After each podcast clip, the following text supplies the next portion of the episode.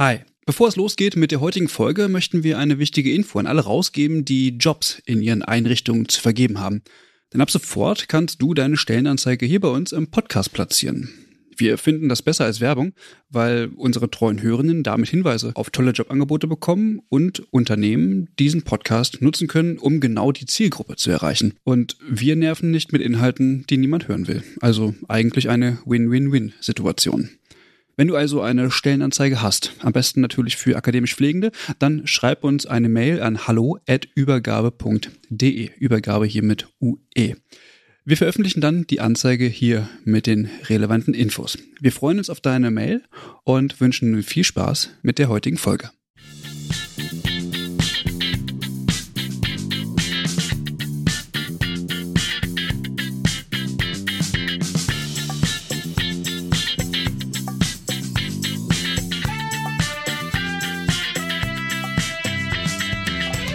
Herzlich willkommen zu einer neuen Folge des Übergabe-Podcasts. Mein Name ist Christian Köpke und ich sitze hier mit Lukas. Hallo Christian. Lukas, du hast dich bei uns in die, in, in die Übergabe eingeschlichen. Ähm, sonst bist du immer fürs Update zuständig, aber heute bist du wieder hier bei der Übergabe. So ist es, Christian. Ich probiere beides mal aus, habe ich mir gedacht. Mhm. Es ist auf jeden Fall eine gute Unterstützung. Ähm, wir sitzen nämlich heute hier an der Fachhochschule in Münster und wir haben uns überlegt, wir werden uns dem Thema Simulation in der Pflege widmen. Das hast du auch vorgeschlagen. Das ist der Grund, weshalb du auch eigentlich mit hier sitzt. Du bist der Drahtzieher. So könnte man es sagen, ja genau. Also ich arbeite neben meinem, ja neben meiner normalen Tätigkeit auf der Intensivstation auch äh, in einem Simulationstrainingszentrum, habe meine Bachelorarbeit über das Thema geschrieben und ja, habe so ein bisschen meine Kontakte genutzt und habe mir gedacht, wir laden heute mal zwei Gästinnen ein, die uns zu dem Thema noch ein bisschen genauer was erzählen können. Und das ist Annika Rott und Maike Schwermann. Die sitzen uns jetzt hier gegenüber. Und ich würde vorschlagen, ihr stellt euch erstmal vor. Äh, Transparenzhinweis, wir sind beim Du. Ähm, nicht, dass man sich wundert, genau. Wer von euch fängt an? Maike, magst du beginnen? Ich fange an, okay. Ja, ich bin Maike Schwermann. Ich bin auf der einen Seite hier heute als erste Vorsitzende des Simulationsnetzwerks in der Pflege und zum anderen auch als Gastgeberin hier im Zentrum für praktisches Lehren und Lernen im Skills Lab an der Fachhochschule Münster am Fachbereich Gesundheit.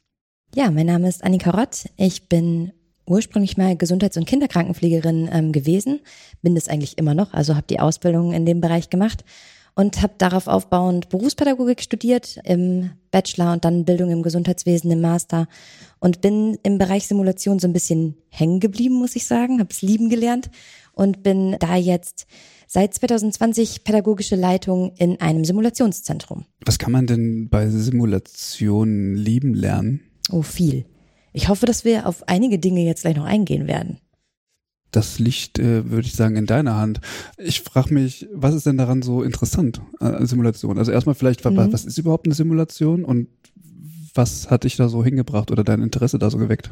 Ja, Simulation äh, grundsätzlich muss man, glaube ich, erstmal als Oberbegriff verstehen und auch wenn man darüber in den Austausch kommt, erstmal genau abgrenzen, was meint man damit.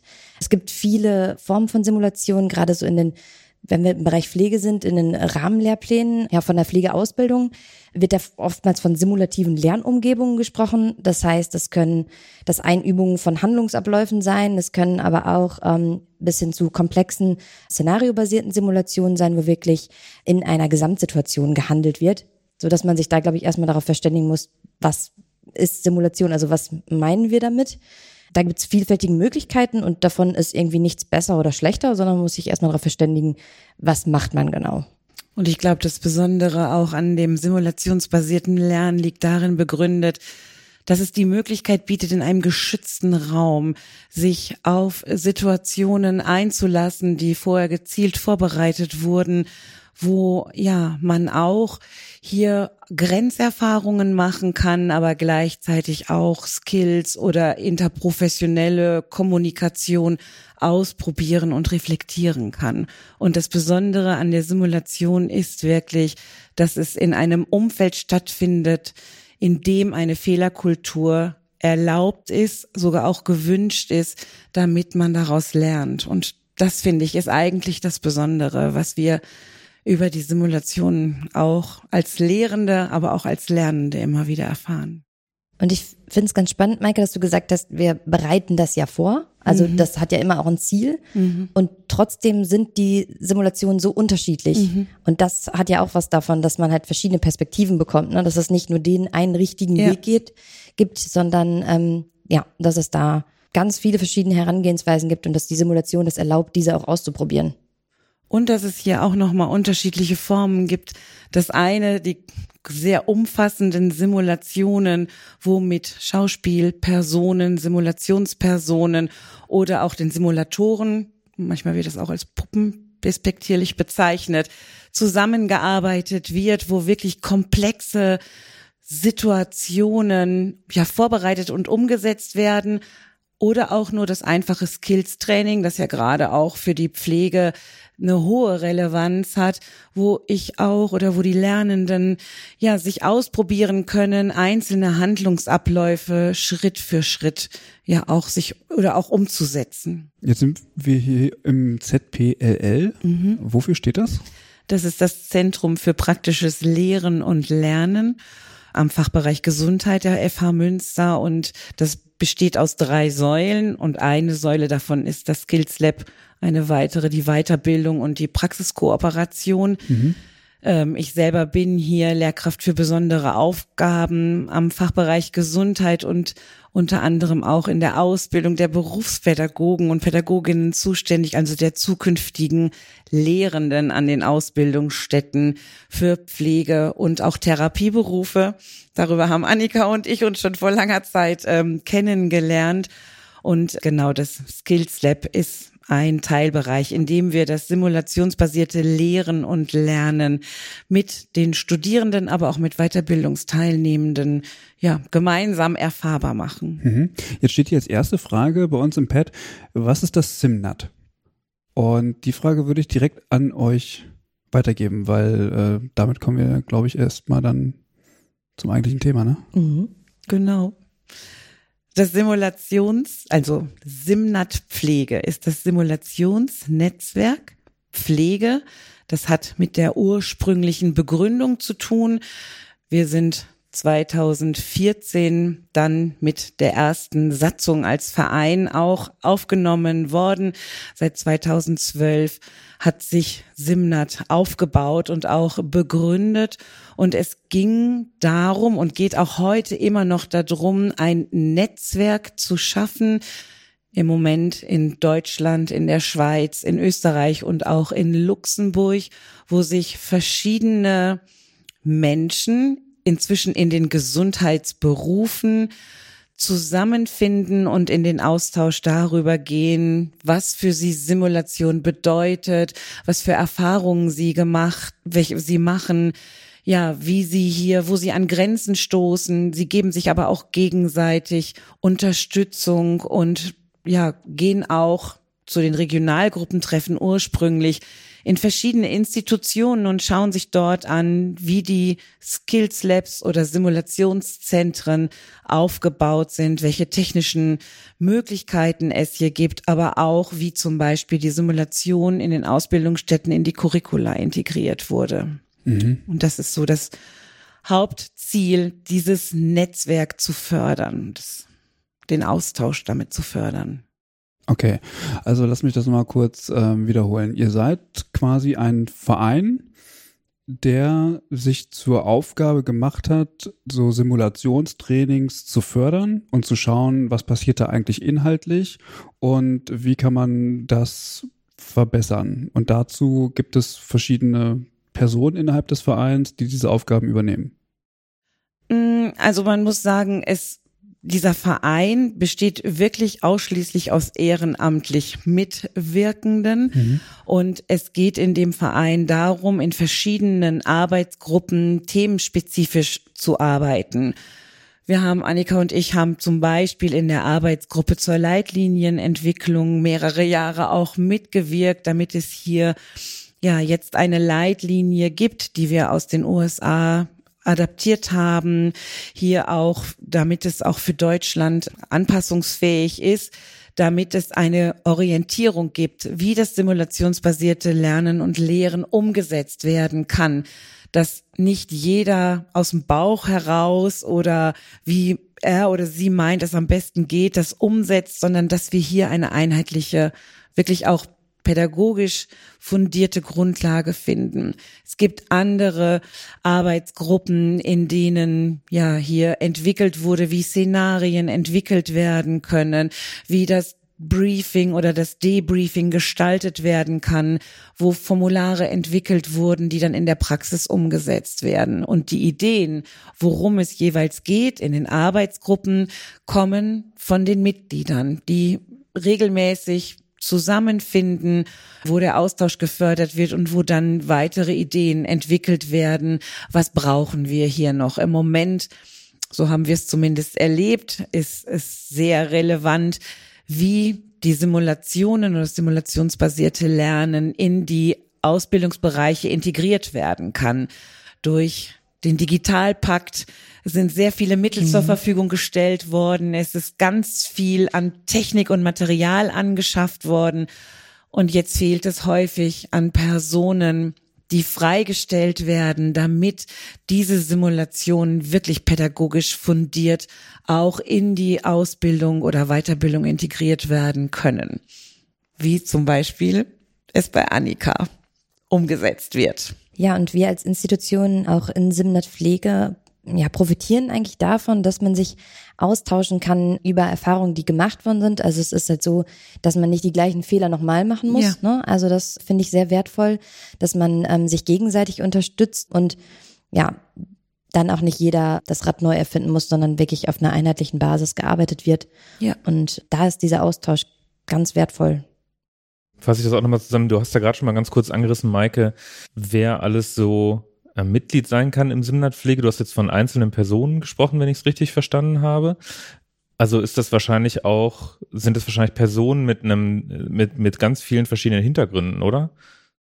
Genau, also ursprünglich waren es einzelne Personen, aber es sind auch ganze Institutionen also Ausbildungsinstitutionen oder über die Praxisanleitung, wenn dort ein dritter Lernort an einem Krankenhaus zum Beispiel ähm, angelehnt ist, dass dann diese Institution oder dieser Teilbereich Mitglied wird und ja, manchmal auch wirklich konkret Simulationszentren, die an Krankenhäusern mh, mm, angelehnt sind oder dort dann auch aufgebaut werden.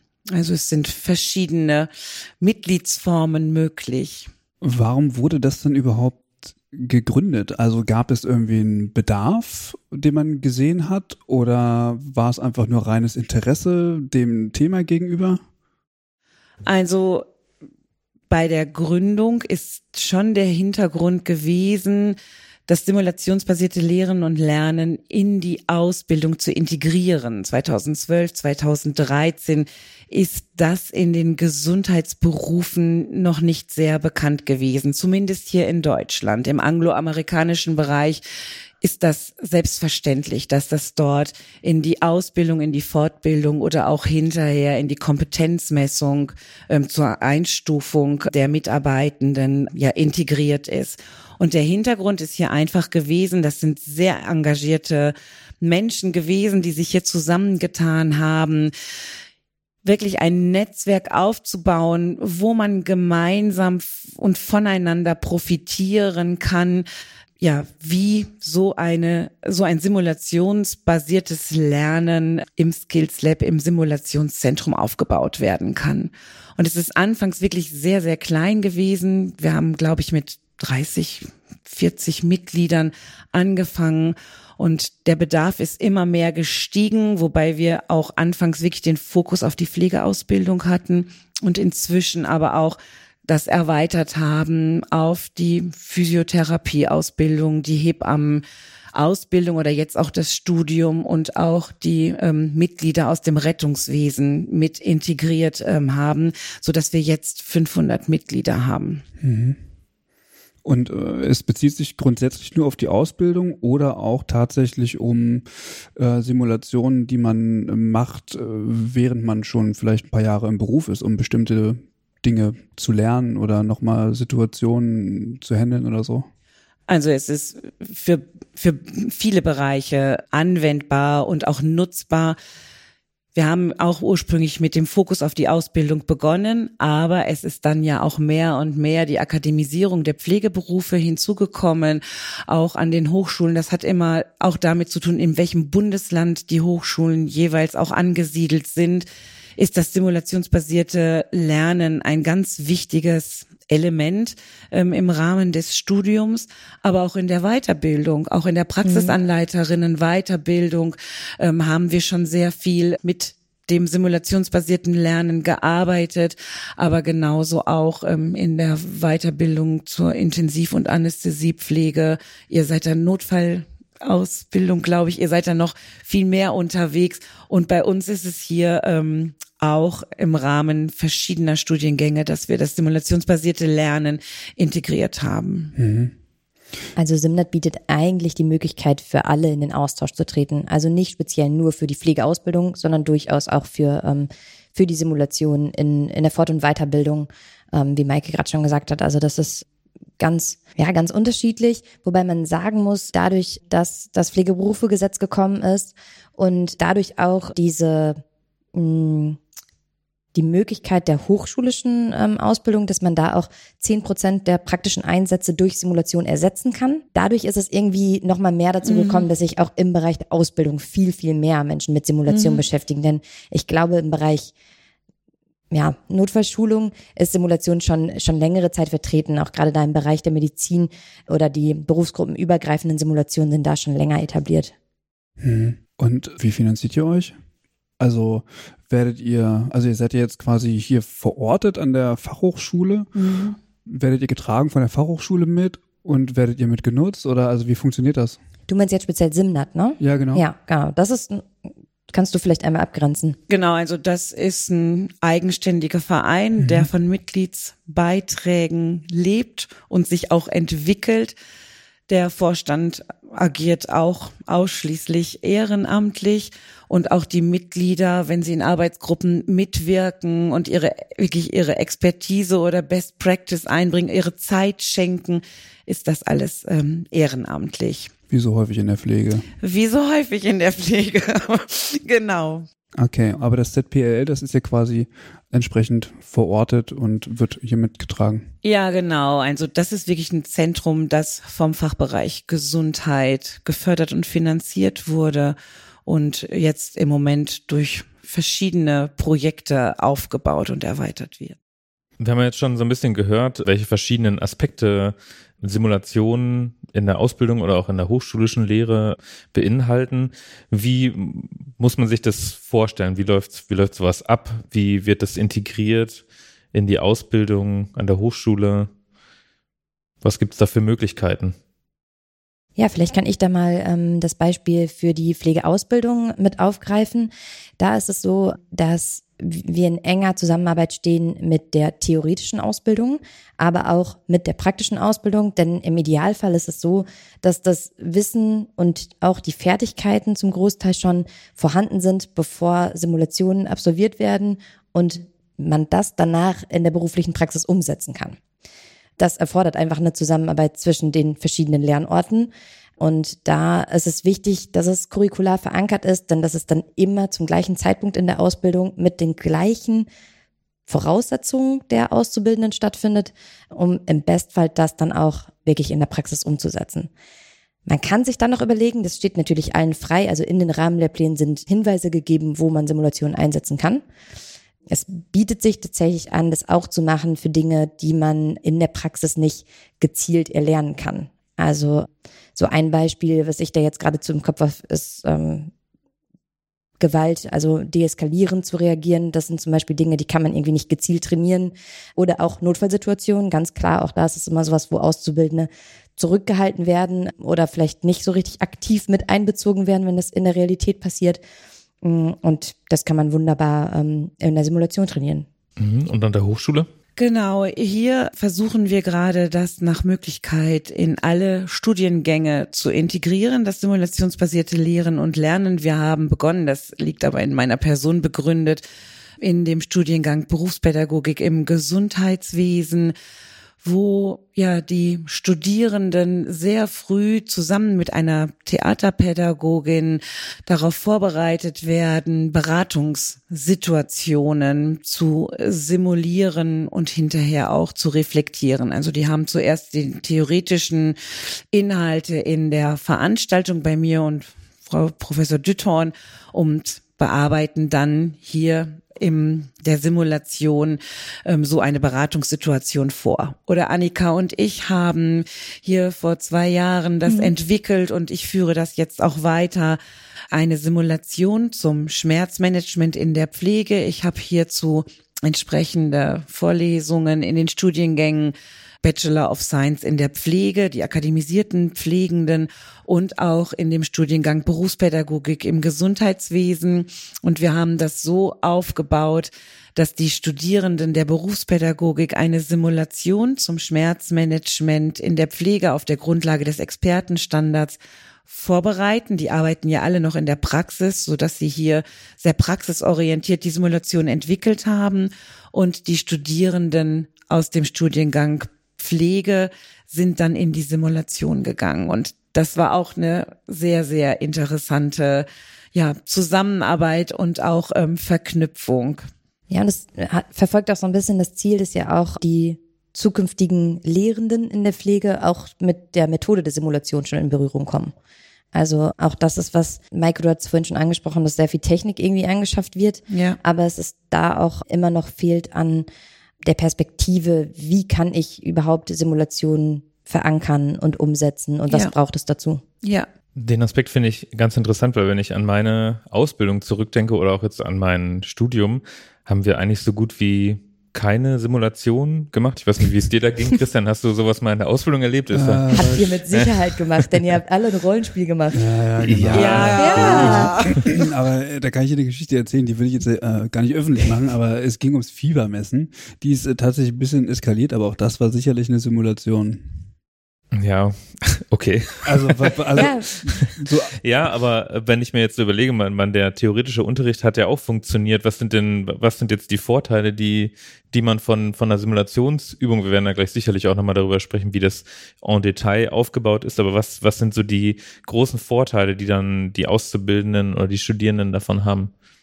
Also zum einen ist es wirklich die, die wirkliche praktische Umsetzung im handlungsentlastenden Raum. Also ich habe nicht den Zeitdruck von der Station zum Beispiel. Ich habe da Möglichkeiten, das vielleicht sogar mehrmals auszuprobieren und umzusetzen. Man kann auch die Komplexität einfach steigern, dass man die Situation zuerst ein bisschen einfacher hält und dann immer wieder schwieriger gestaltet. Das kann man dann individuell an die Zielgruppe auch anpassen oder halt auch an den, an den Ausbildungsstand. Ne? Also im Sinne von einem spiralförmigen Curriculum kann man auch durchaus denken, dass man die gleiche Thematik häufiger in der Ausbildung mhm. wieder bearbeitet und das dann komplexer gestaltet. Und man ist eben nicht darauf angewiesen, dass ähm, PatientInnen ein bestimmtes Krankheitsbild vorhalten. Also weil ich kann halt auch immer nur das anleiten, was ich habe auf der Station, hm. sondern man kann da ähm, wirklich flexibel reagieren, beziehungsweise das genau überlegen, was ich da auch anleiten möchte. Und was ich so besonders finde in der Simulation, ich hätte es mir vor 30 Jahren auch sehr gewünscht, ähm, ähm, anhand von Simulationen einiges aus der Pflege erfahrbar zu machen. Aber was ich so besonders finde, ist, dass es hier sehr unterschiedliche Möglichkeiten gibt, Simulationen umzusetzen. Und der Kern des Ganzen ist die Reflexion der Situation. Gerade dadurch, wenn Technik eingesetzt wird, wenn das aufgenommen wird, das, was das, wie das Ganze umgesetzt wird und ich danach nochmal auf die Situation schaue, entweder mit Videounterstützung oder auch ohne und dieses sehr gezielt durchführe, habe ich einen ganz hohen Lerneffekt. Und es geht einmal natürlich um das Fachliche, auf das ich dann im sogenannten Debriefing draufschauen kann. Aber das, was ich hier erlebe, auch im Masterstudiengang Palliative Care zum Beispiel, ist ja, dass da auch in Bezug auf die Personalkompetenz oder die persönliche Entwicklung sehr, sehr viel reflektiert werden kann. Und das finde ich ist das Besondere. Da ist in der Arbeitspraxis nicht immer ausreichend Zeit für vorhanden. Hm. Mich würde tatsächlich mal interessieren, was, also das vorhin von der Leitlinie auch gesprochen und auch von dem, dass ihr die international mhm. quasi besorgt habt und zugänglich äh, gemacht mhm. habt. Aber was sagt denn grundsätzlich so die Wissenschaft zum simulationsbasierten Lernen? Ähm, also wie gut ist das untersucht? Warum muss man sich eigentlich eine Leitlinie aus dem Ausland holen, um das hier irgendwie zu verankern oder verankern zu können, ist die Datenlage in Deutschland schlecht, beziehungsweise fast gar nicht untersucht. Also was sagt die Wissenschaft? Gibt es Hinweise darauf, dass das gut funktioniert? Ja, die gibt es.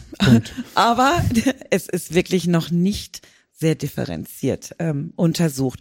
Und gerade hier in Deutschland, darum, ja, können Annika und ich, glaube ich, schon so viele Jahre so gut ähm, zusammenarbeiten, weil wir diesbezüglich ja wirklich eine auch sehr ähnliche Orientierung haben dass wir hier in Deutschland insbesondere was die Pflege- und Gesundheitsberufe angeht, wirklich gerade im Anfang stehen, das simulationsbasierte Lernen und Lehren hier zu etablieren und auch zu integrieren. Und auch im Vergleich mit anderen Professionen wird mir oder auch uns immer wieder deutlich, dass hier gerade das pädagogisch, theoretisch begründete nicht immer wirklich zugrunde liegt. Also etwas, was mir sehr, sehr wichtig ist, dass hier eine Simulation wirklich differenziert geplant wird in Bezug auf die Zielgruppen, auf die Teilnehmerinnen, aber auch auf die zu fördernden Kompetenzen. Das ist ja auch das, was wir hier durch das Berufegesetz, durch die Ausbildungsreform, was nochmal sehr stark ähm, vorangebracht wurde.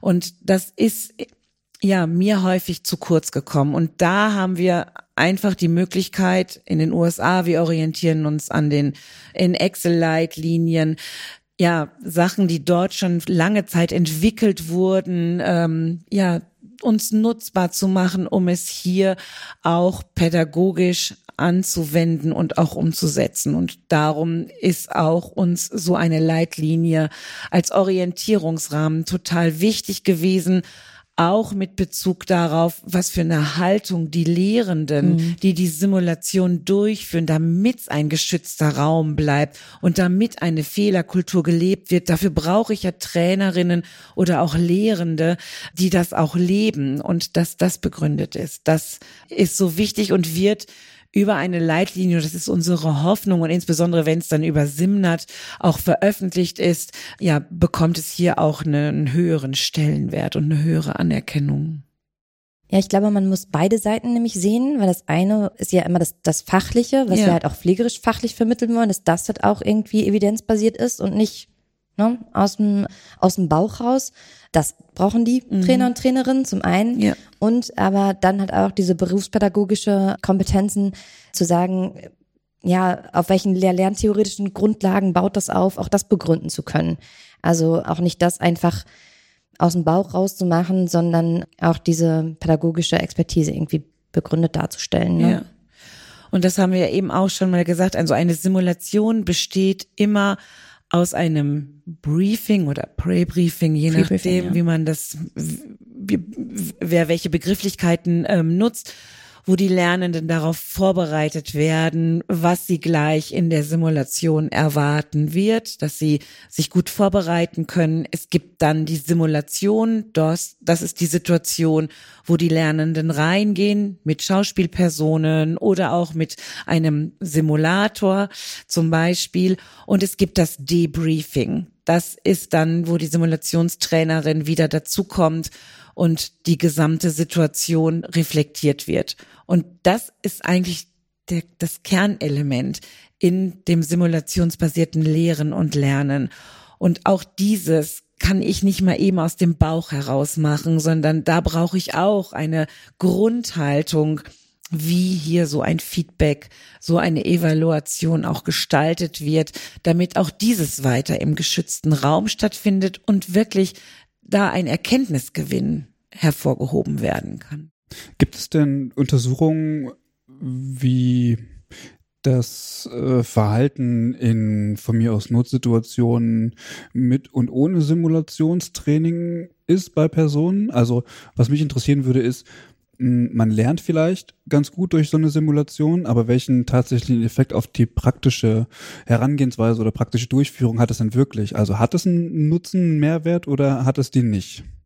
Also ich kann vielleicht einfach mal auf deine Frage aus persönlicher Erfahrung antworten. Was, was ich immer besonders gut finde, ist nicht unbedingt, also nicht das Fachliche steht im Vordergrund, wenn man so zum Beispiel jetzt als Team eine Notfallsituation trainiert, sondern ich finde, man wächst als Team zusammen und lernt als Team zu kommunizieren und weiß dann auch vielleicht aus dieser Situation heraus, die man simuliert hat, was kann der eine, was kann der andere, wie interagiert man auch in einem Notfall zusammen und so. Meine persönliche Erfahrung ist einfach, dass man dann im, in, der, in, der, in der Realität auf Station viel entspannter in eine Situation reingehen kann, weil man schon weiß, wie der andere vielleicht reagiert und weil man auch weiß, wie man mit dem anderen in der Situation ähm, kommunizieren kann. Wie viel Trainings muss man machen, damit das wirklich umsetzbar, also dass man weiß, okay, ich kann mich hier auf meinen Wingman verlassen. Also das muss der regelmäßig machen. Sicherlich, ja.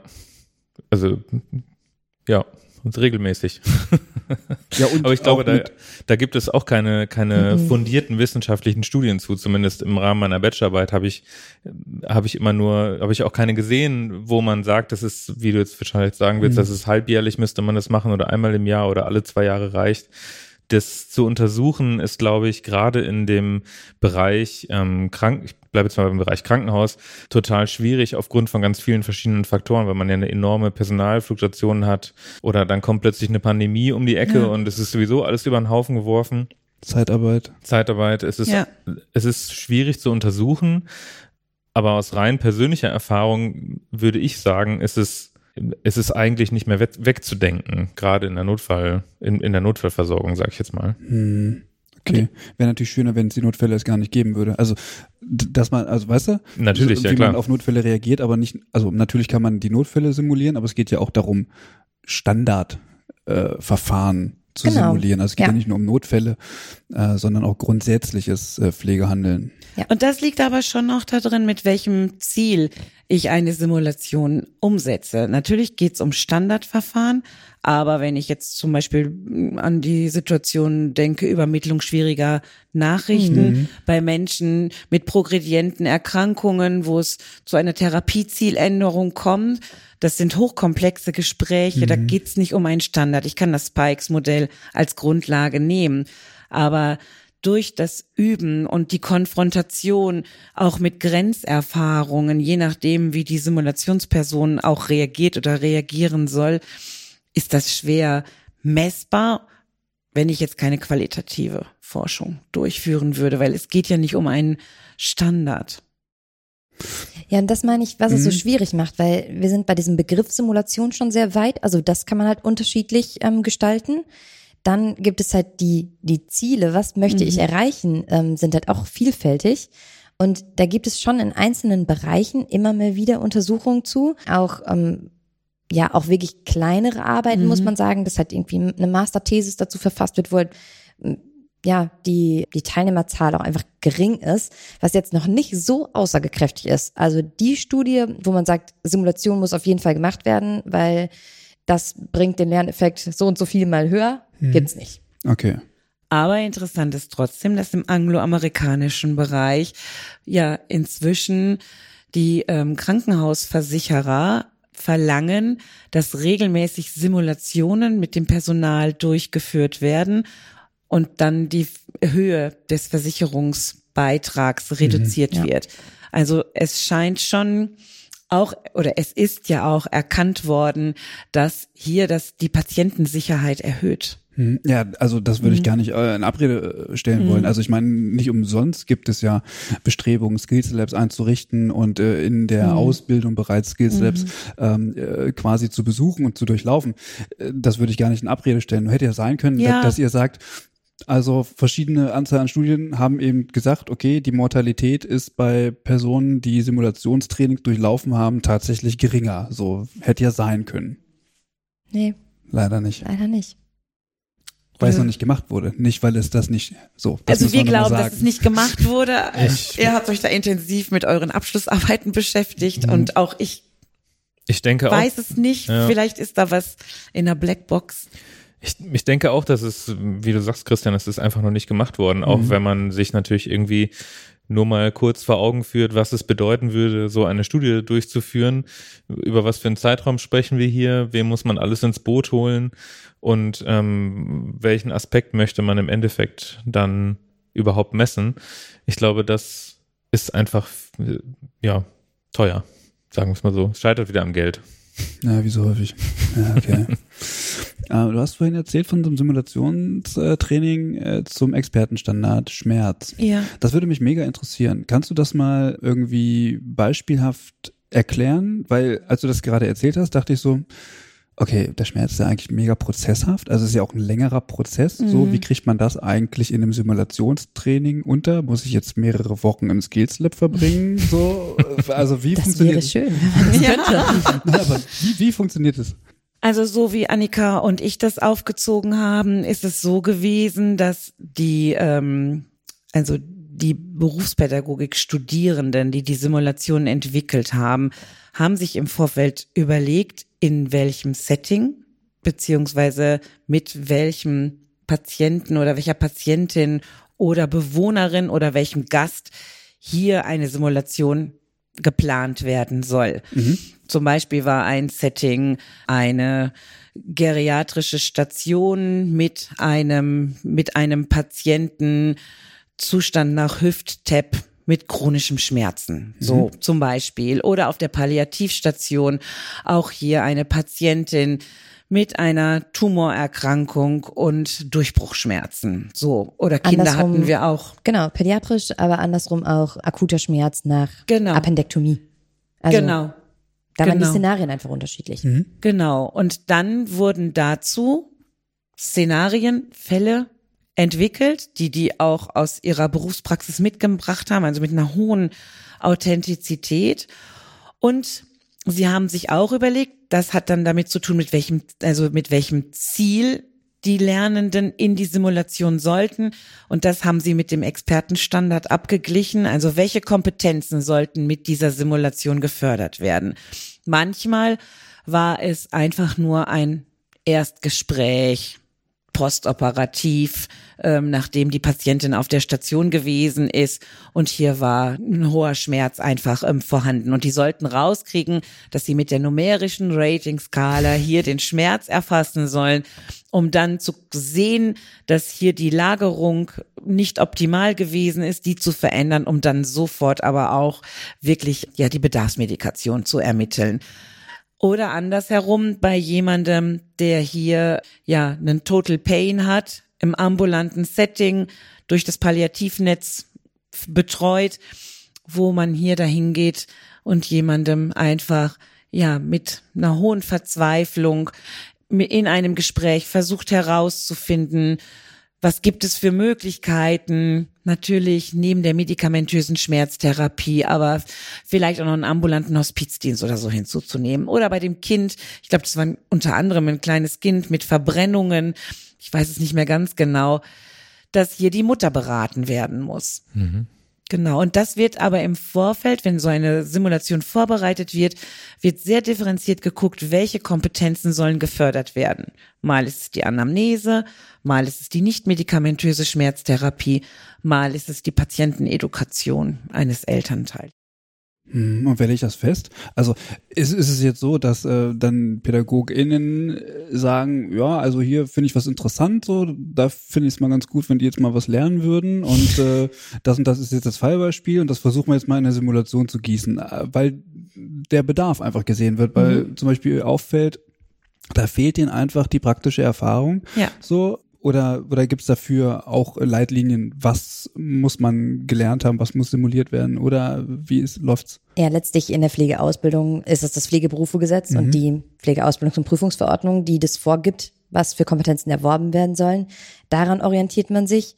Darauf aufbauend ähm, hat man dann schulinterne Curricula, ähm, die das abbilden, wann, zu welchem Zeitpunkt welche Kompetenzen erworben werden sollen. Und daran sind dann auch die Simulationen orientiert. Mhm. Wie ich schon gesagt habe, die Rahmenlehrpläne geben so ein bisschen vor, also die geben ja, Beispiele, wo man die simulative Lernumgebung nutzen kann. Aber da ist auch wirklich jede ähm, Pflegeschule für sich, kann sich da überlegen, wo ist die Simulation eine geeignete Methode. Mhm. Und das macht man schon auch ja, man schaut halt, in welchen Bereichen möchte ich welche Kompetenzen erwerben und wie kriege ich das gut hin. Mhm. Also in manchen Bereichen eignet sich die Simulation eben nicht so wie in anderen. Und da muss man gezielt auswählen, weil darüber haben wir gerade schon gesprochen, Simulation ist personalintensiv, so dass man da auch, auch schauen muss, ne, wo eignet es sich das und dann das gezielt auch einzusetzen als Methode. Und dann kommt die Schule und ruft hier an und sagt, hier pass auf, ich brauche die und die Simulation für und dann mieten die den Raum mit und bringen dann Schauspieler und Schauspielerinnen mit, eventuell oder die Möglichkeit die, oder? besteht, okay. die Möglichkeit Wird besteht, aber hier bei euch im, ja, im, ah, okay, das wusste ich gar nicht. Jetzt ja, genau, mhm. ist jetzt relativ neu, aber die Möglichkeit würde bestehen, den Raum oder mit Pädagogen das Ganze zu planen oder dass auch Simulationen vorbereitet werden. Ja. Aber es ist ja schon so, dass in der Schule, wie bei euch ja auch, mhm. im Curriculum festgelegt wird, an welchen Stellen es sinnvoll ist, eine Simulation zu machen. Mhm. Am Ende einer Lerneinheit vielleicht. Und bei uns ist es, dass es in die Modulhandbücher also, dass wir uns an den Modulhandbüchern mhm. orientieren und hier wissen, an welchen Stellen ist es sinnvoll. An der Hochschule ist es ja jetzt nicht so, dass äh, alles immer wieder praktisch ja umgesetzt werden muss. Aber an einigen Stellen kann es sehr sinnvoll sein, hier auch das reflexive Lernen zu fördern. Ja, also es ist halt an den, an den Pflegeschulen auch häufig so, dass Lehrende die Simulation dann umsetzen. Bei uns im Simulationszentrum ist es halt eher noch eine, ähm, eine Sonderrolle, dass wir Trainer und Trainerinnen einsetzen, die nicht in der theoretischen Lehre die Auszubildenden kennenlernen, sondern die wirklich nur im geschützten Rahmen des dritten Lernortes Simulationszentrum ähm, die Simulationen dann umsetzen. Wie gesagt, in der Konzeption immer in Zusammenarbeit mit den Lehrenden, dass es halt auch aufeinander aufbaut. Warum macht ihr das? Also ja, gute. Frage. Das machen nicht alle so. Das ist eher so ein, ich finde tatsächlich ein, ähm, ein Luxus, dass man das so machen kann. Denn wir haben gerade vom handlungsentlastenden Raum gesprochen und von einer sicheren Lernumgebung. Und Lehrende in Pflegeschulen müssen die Auszubildenden bewerten. Da kommt man nicht drum herum. Die begleiten die Auszubildenden über drei Jahre lang und müssen immer mal wieder auch ähm, Auszubildende bewerten. Und das müssen wir in der Simulation nicht und können damit einfach einen Raum geben, wo wirklich das Lernen im Fokus steht und nicht die Leistung der Auszubildenden so dass man dadurch, dass man da Trainer und Trainerinnen verortet, die keine Leistungsbewertung vornehmen und die die Auszubildenden nochmal von, ja, in einer anderen Perspektive unterstützen können, ist das vielleicht ein Weg, der nochmal zu einem, zu einer sichereren Lernumgebung führt. Das heißt aber nicht, dass es in Schulen, wo Lehrende die Simulation umsetzen, das nicht funktionieren kann. Mm, das Was? ist mhm. wirklich so eine, ähm, also Simulationstrainer, Trainerinnen verstehen sich ja eher als LernbegleiterInnen, die die Auszubildenden oder halt auch die Teilnehmenden in der Simulation darin unterstützen, ja, die Kompetenzen zu erwerben. Und da ist es halt auch so ein bisschen ähm, freier, wie man, ich weiß nicht genau, wie ich das sagen soll. Wie man das auslegt, wie es umgesetzt wird. Also wie die Lernenden das auslegen oder wie sie es umsetzen. Ja, man hat irgendwie, ähm, ich will es auch nicht mit weniger Erwartungshaltung darlegen, weil mir ist es ja nicht egal, wie Teilnehmende irgendwie agieren. Ich möchte sie ja schon bestmöglich unterstützen. Aber ich habe halt nicht diesen Gedanken, ähm, wenn jetzt mhm. jemand mal mega gut war in einer Simulation oder halt eher schlecht von meiner Bewertungsperspektive, das dann auch mitzunehmen. Also es macht ja überhaupt nichts. Es ist ja egal, was der für eine Leistung erbracht hat, weil vielleicht lernt er genau aus dieser Situation, wie er es beim nächsten Mal anders machen könnte. Hm. Was ich aber denke ist, wenn ich jetzt ähm, Lehrender an der Schule bin und nehme ich auch Prüfungen ab mhm. um, und habe vielleicht gar nicht so einen richtigen Einblick in die Praxis. Also weiß ich nicht, die Person ist zum Beispiel, also die lernende Person ist zum Beispiel im theoretischen Bereich voll Depp, also kriegt irgendwie null hin. Mhm. Also gerade so irgendwie, aber im praktischen Bereich einfach richtig gut. Also im zwischenmenschlichen Bereich, kann super kommunizieren und so. Da liegen ja Welten zwischen. Und wenn ich jetzt aber als Lehr äh, lehrende Person diese Person in der praktischen Umgebung, zumindest jetzt in der Simulation erlebe, dann denke ich vielleicht, hm, okay, vielleicht müsste ich meinen Eindruck von dieser Person nochmal revidieren und sagen, ist tatsächlich eine gute Pflegeperson. So kriegt's nicht hin, irgendwie einen Satz mit Subjekt, Prädikat und Objekt zu versehen, aber grundsätzlich super Pflegefachperson. Aber dieses Wissen bleibt ja dann bei der Person, die in dem Simulationstraining ist, isoliert. Äh, es sei denn, es gibt nochmal irgendwie so einen Link. Aber ich finde es eigentlich total wichtig, dass die, dass die Person, die äh, auch in der Schule ist, tatsächlich auch so ein bisschen den Eindruck bekommt, was, was, wie, wie kann die Person auch äh, tatsächlich praktisch. Die hatten sicherlich Einblicke durch die Praxisanleitenden mhm. auf den Stationen.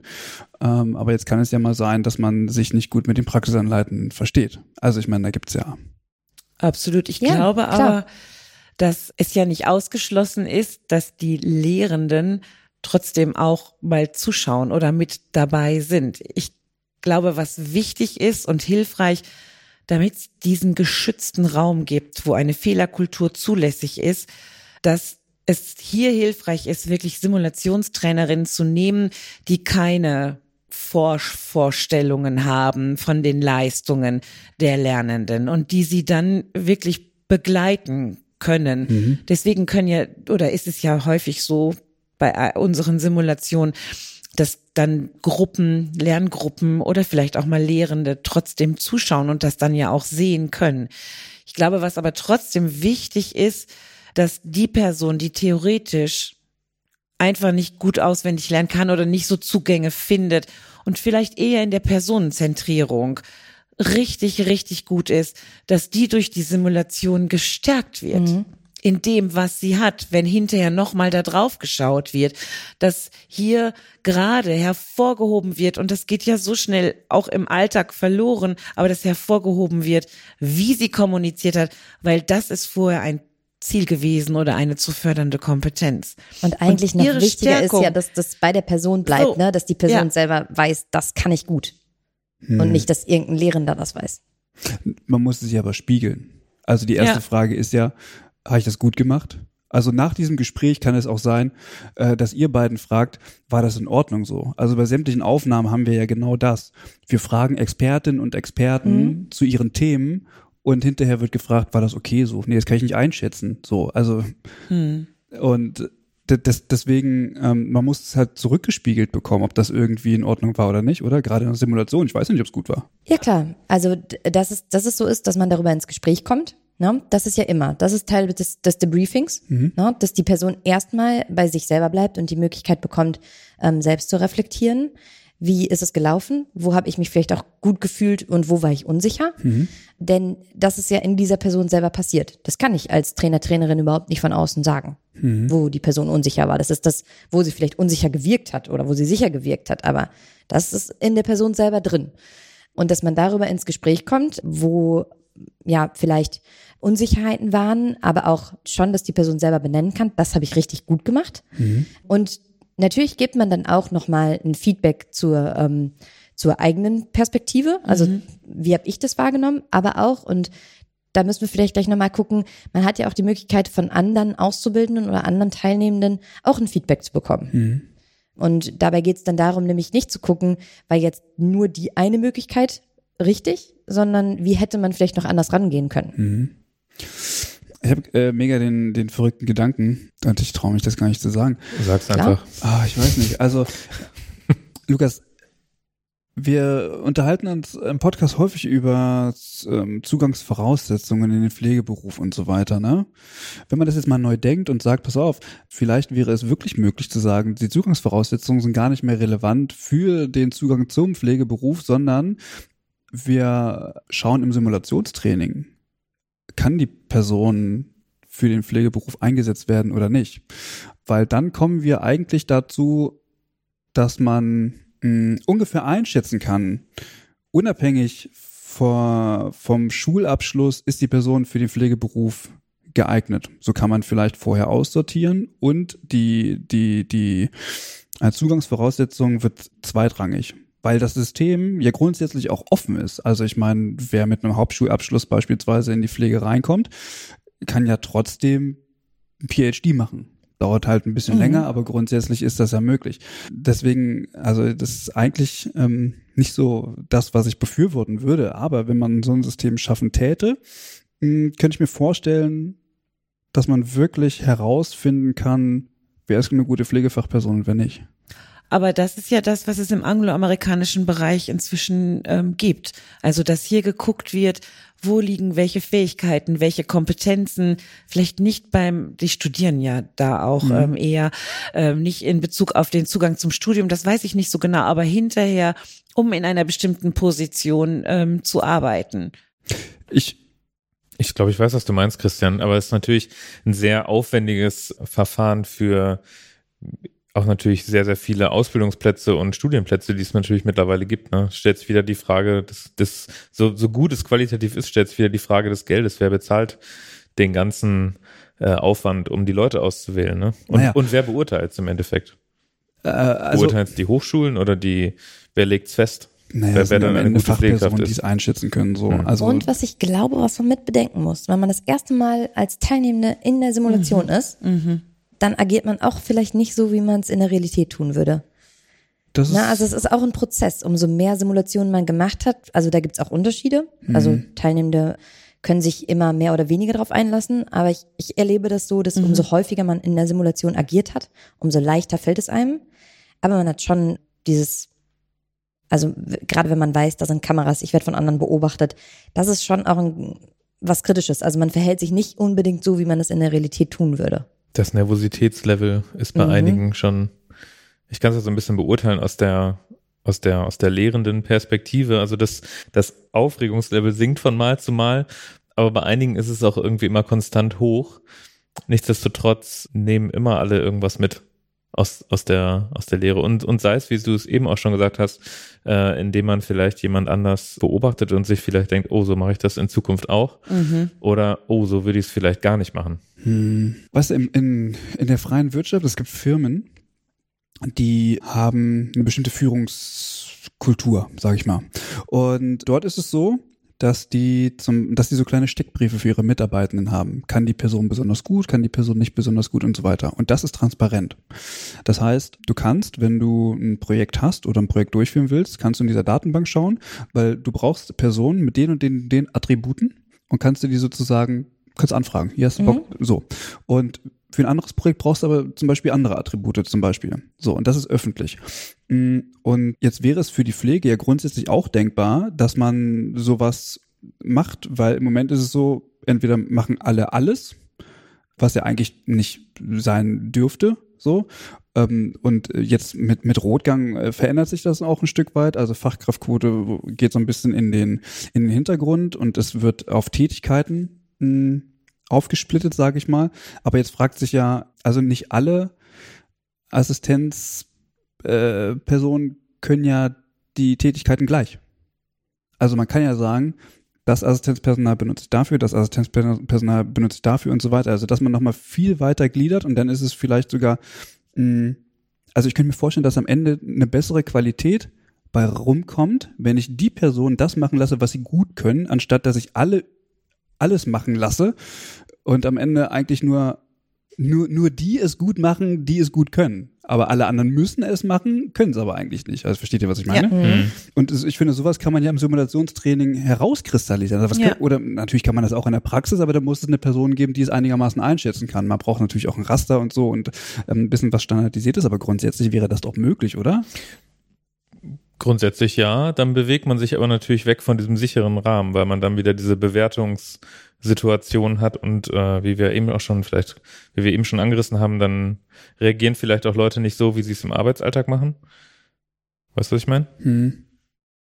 Genau, der geschützte Rahmen der ist geschützte nicht mehr Rahmen vorhanden und auch eigentlich die Möglichkeit, hier Fehler ähm, zu machen in der Simulation. Wenn ich denke, mhm. ich werde jetzt eingeschätzt für einen Job oder wir haben irgendwann eine Unternehmenskultur, wo die Mitarbeitenden sowieso wertgeschätzt werden, so wie sie es ja eigentlich sollten, mhm. ähm, dass sie keine Angst haben müssen, wenn sie jetzt was Falsches machen oder tun, dass sie dann irgendwoher wieder einen über die Rübe bekommen.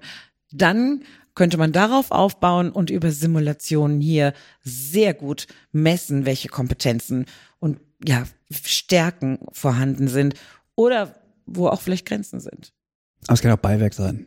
Also ich meine, der Arbeitgeber würde jetzt nicht sagen, pass mal auf, wir setzen Sie jetzt alle mal im Bus und fahren mal irgendwie nach Münster, um mhm. eure Kompetenzen einschätzen zu lassen, sondern wir, man macht irgendwie drei oder vier Trainings im Jahr, ja, und schaut dann, welche Person hat was irgendwie gut gemacht. So, Absolut. Also und ich, das würde ja funktionieren. Und ich finde, das wäre auch eigentlich eine nahe Zukunftsmusik, vielleicht nicht zum Einstieg in die Ausbildung, sondern zum Einstieg ins Berufsleben oder dass auch das, was erworben wird in Weiterbildungen, diese Experten, die so viel Wissen in sich drin haben, was sie niemals darstellen können, die hier die Möglichkeit bekommen, über die Simulation das auch darzustellen und dann auch höher eingestuft zu werden, natürlich. Hm. Ja, ich glaube, das kann man so von zwei Seiten betrachten. Das ist das, wenn wir darüber sprechen, ne, sichere Lernumgebung und eher steht uns dieser, dieses Lernen der Person im Mittelpunkt, mhm. als das von außen zu bewerten. Das gibt's aber jetzt ja auch schon. Nur weil wir das nicht machen, gibt es ja mhm. jetzt auch schon ähm, ja im Studium oder in der Ausbildung ähm, in der Pflege auch Simulationsprüfungen. Hm, stimmt. Das ist halt ein bewusster Weg, ne? Da entscheidet man sich dann für ähm, als Institution oder eben nicht. Das ist auch nicht besser oder schlechter, würde ich sagen. Nein. Das ist einfach ein anderer Weg. Was mich jetzt nochmal interessieren würde, ich mache jetzt mal hier so einen, so einen kleinen Cut. Wir haben ja jetzt ganz viel über Simulationen gesprochen vielleicht nochmal, wie muss ich mir das vorstellen? Kommt man dann immer in, kommt man in einen bestimmten Raum, wo das stattfindet, oder kann das theoretisch überall stattfinden? Was, was, was gibt es da für verschiedene Formen? Was, was gibt es für verschiedene Möglichkeiten? Und vielleicht könnt ihr auch mal so sagen, aus eurer Erfahrung, was, was ist der optimale Weg?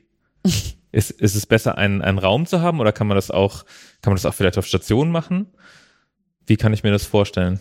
Ja, auch da vielfältige Möglichkeiten.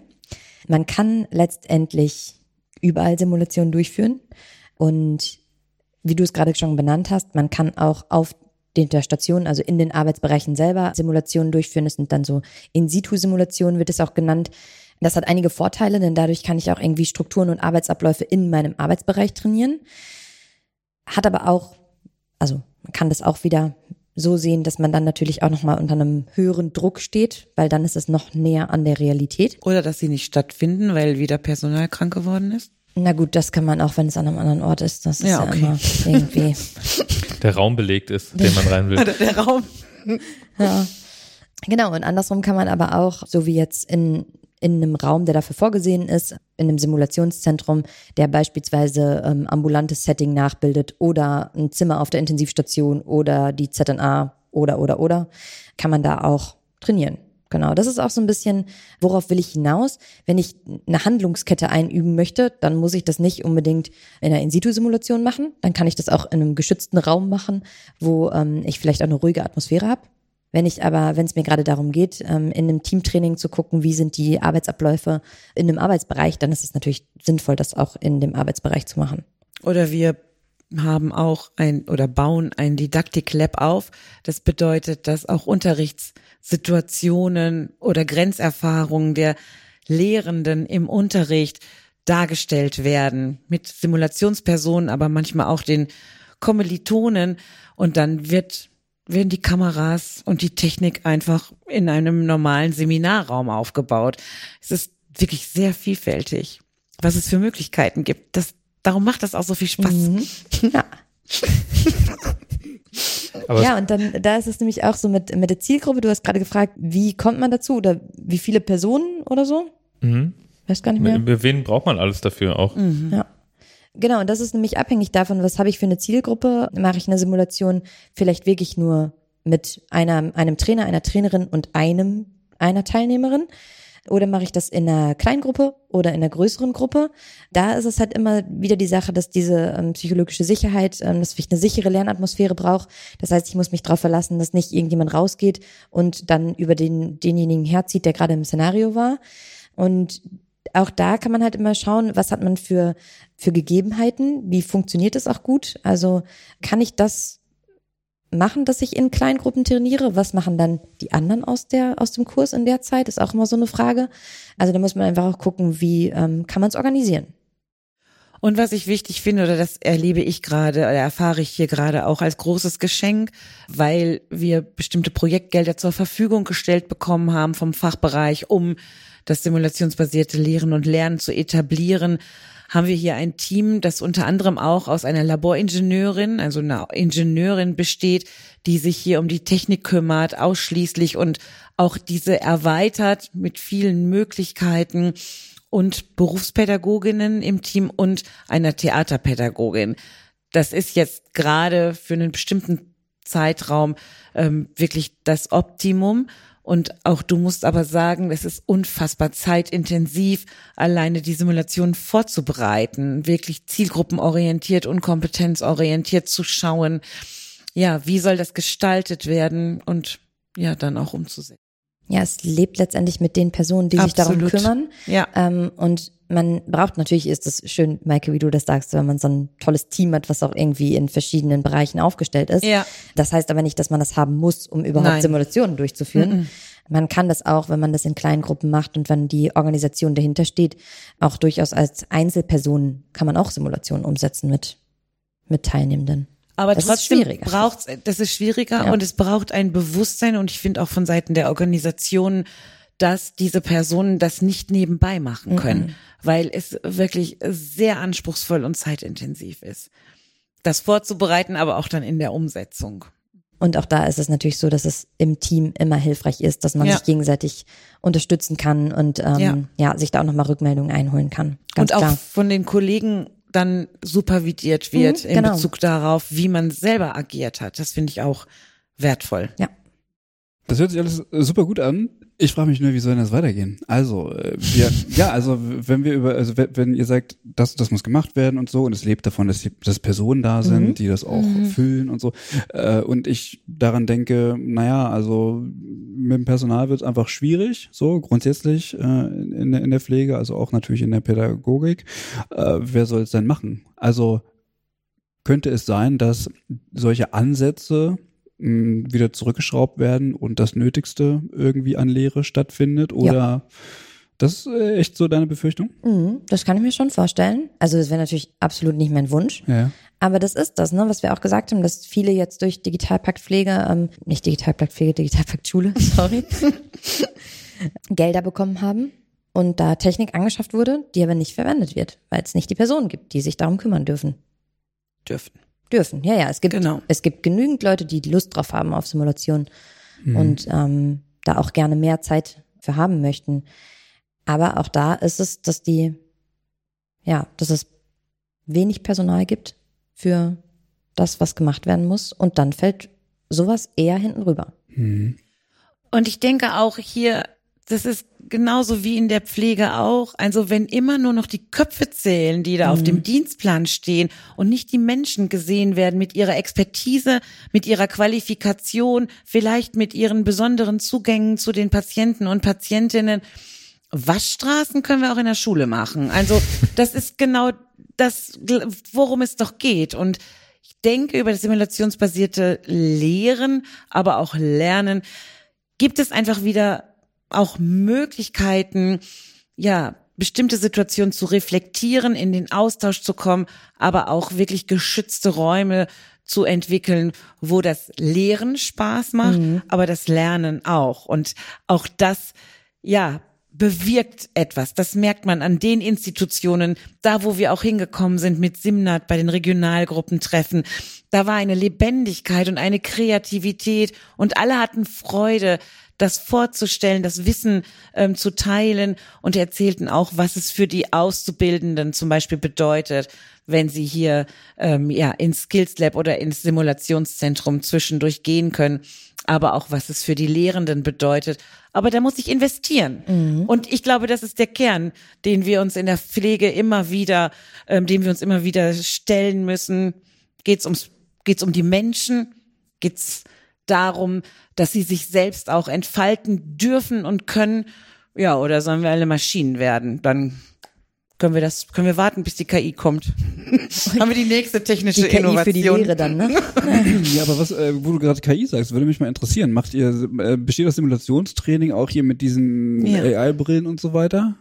Auch, ja? ist auch eine Form von ähm, Simulation, dass man mit Augmented Reality Ja. oder ähm, VR arbeitet, ja. Und ich frage mich, ist das sinnvoll?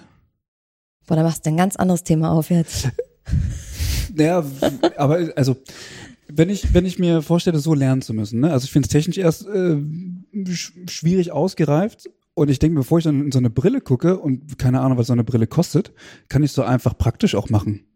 Anstatt durch so eine Brille zu gucken und einfach von A nach B zu. Ach, das meinst packen, du, sowas ja, Beispiel, ja, weißt ja, du? genau.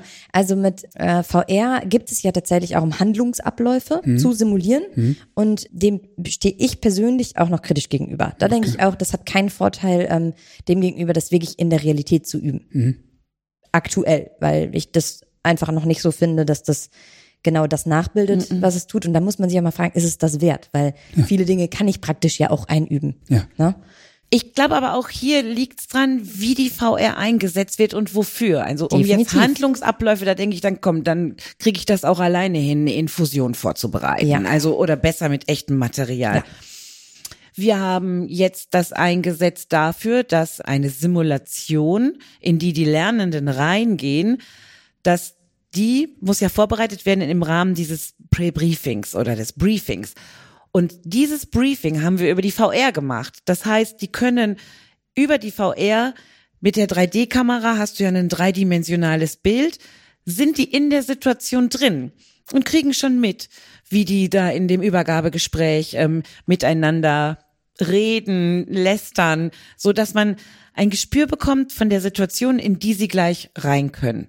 Vielleicht noch ein bisschen Spielerei, aber am Fachbereich Sozialwesen arbeiten die wirklich damit, dass man sich mit den VR-Brillen in eine herausfordernde Gesprächssituation begibt und aus der Perspektive der jeweiligen Protagonisten, du kannst dann die Plätze tauschen, wirklich mit im Gespräch ist.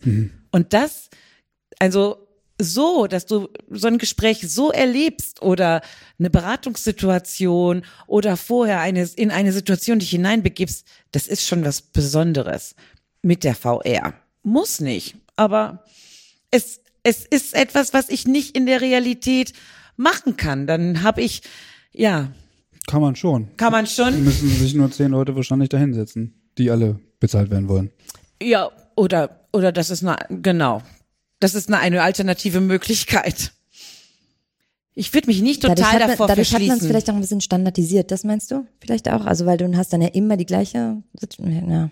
Nicht unbedingt, also ich glaube, also ich fand es einfach faszinierend, als ich gesehen habe, wie in dem ähm, in dem Projekt am, im Sozialwesen mit über die VR-Brillen, was es für Möglichkeiten gibt. Also das ist wirklich total beeindruckend, in einem in einem Gespräch mittendrin zu sein, weil ich nehme die Position zum Beispiel einer Jugendlichen aus einer speziellen WG ein und schreie das Gegenüber an. Also es ist ein anderes, es ist eine andere Wahrnehmung. Ich kann noch mal mehr Sinne involvieren ähm, in die VR oder bei der ähm, bei der Augmented Reality.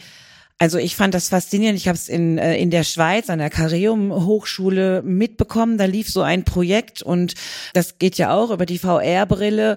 Und ein Mensch sitzt mir gegenüber und ich kann dann wirklich in den Blutkreislauf reingehen. Also das ist ja nicht der, das ist ja entsprechend vorbereitet.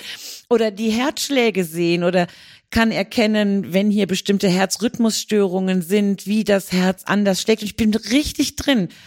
Also, ich hätte mir das damals gewünscht. Ich hätte mir ein bisschen mehr davon vorstellen können. Bei uns hieß es noch Anatomie und Physiologie, das heißt es ja heute jetzt nicht mehr. Aber ähm, das ist total beeindruckend, weil man so andere Dimensionen hat. So, das, Der Kreativität sind sozusagen keine Grenzen So. gesetzt. Ne? Ja. Mhm. Und Christian, ich sehe die Simulation da eher nochmal in einem ähm, Feld, wo man Dinge auch ausprobieren kann. Also da waren wir jetzt oder unsere Institution in einem Projekt ähm, mitbeteiligt, wo es auch darum geht, Datenbrillen vielleicht in der Pflege irgendwann mal einzusetzen. Und das kann man wunderbar in der Simulation erproben. Wie fühlt sich das Ah, an? Ähm, wie ist die Wahrnehmung für PatientInnen und auch Pflegende? Also da lässt sich die Simulation auch wieder nutzen. Du merkst, das ist ein breites Feld. Ja, es ist ein breites Feld, genau. Ich bin gespannt, wie der, also in der, in der Ausbildung kann ich mir das, glaube ich, gut vorstellen, so, weil das einfach so auch als Lehrform angenommen wird. Aber sobald das in der Praxis kommt und ich da eine Brille aufsetzen soll, glaube ich, gibt es den einen oder anderen, der sagt, boah, nee, du, wo bleibt denn noch der Mensch? Ah, Und ich finde, es ist total Frage, ja. wichtig, also auch bei der VR, von dem Einsatz von VR oder Augmented Reality oder irgendwann die Roboter oder KI, was kommt. Wir brauchen hier wirklich auch immer wieder einen ethischen Blick auf das Ganze und auch manchmal zu fragen, ist das jetzt wirklich eine gute Alternative zum traditionellen Unterricht?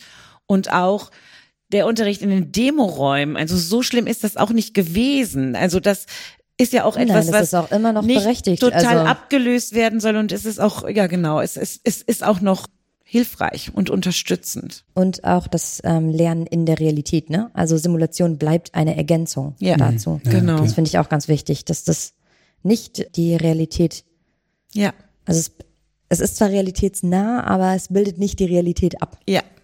Wie geht's weiter? Wie ist die Zukunft? Was wünscht ihr euch und sind irgendwelche Projekte geplant? Macht ihr vielleicht eine Studie?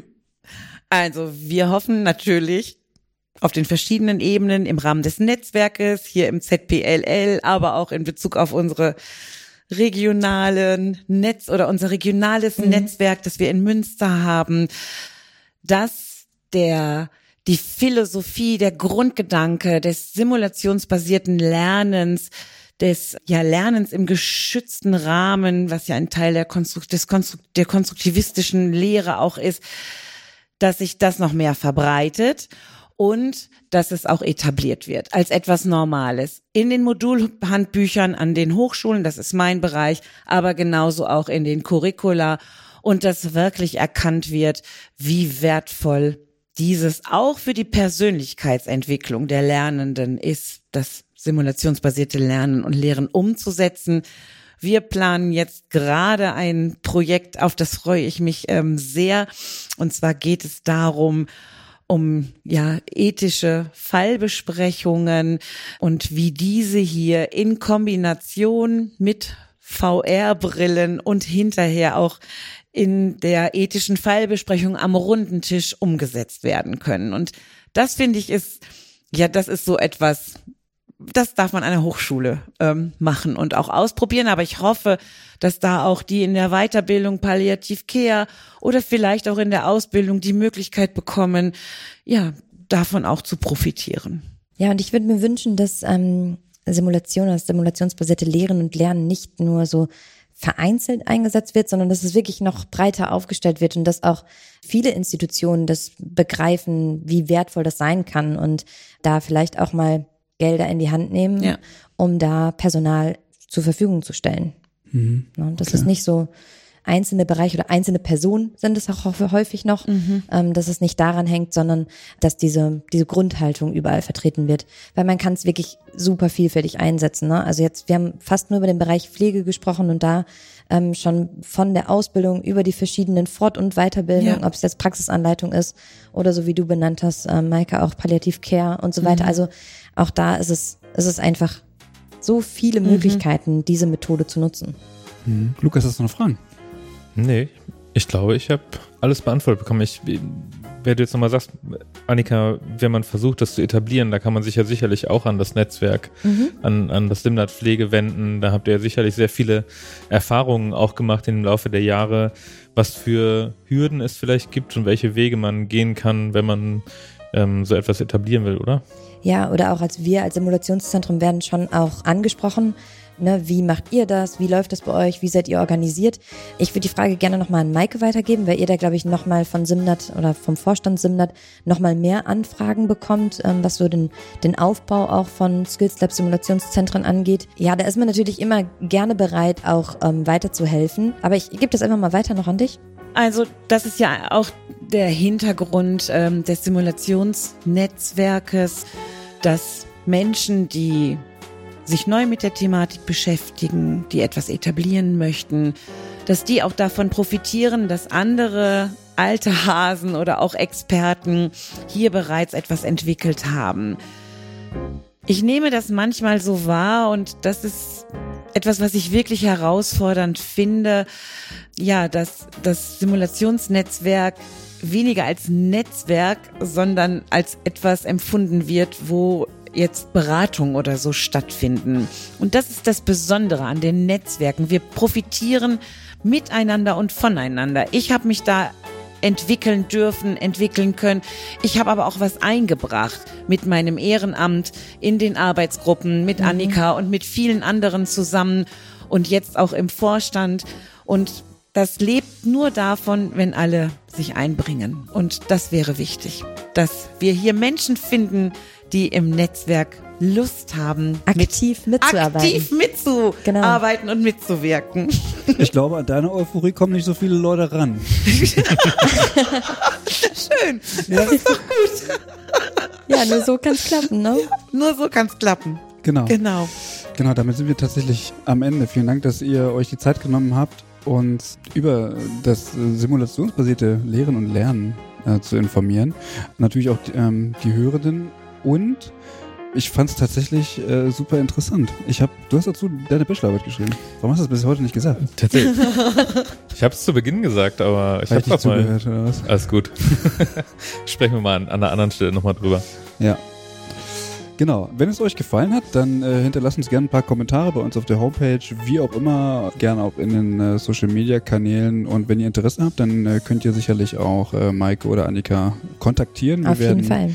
Wir werden alles in den Shownotes verlinken und ja, würden uns jetzt hier an dieser Stelle einfach verabschieden und sagen bis zum nächsten Mal. Bis bald. Tschüss. Tschüss. Ciao.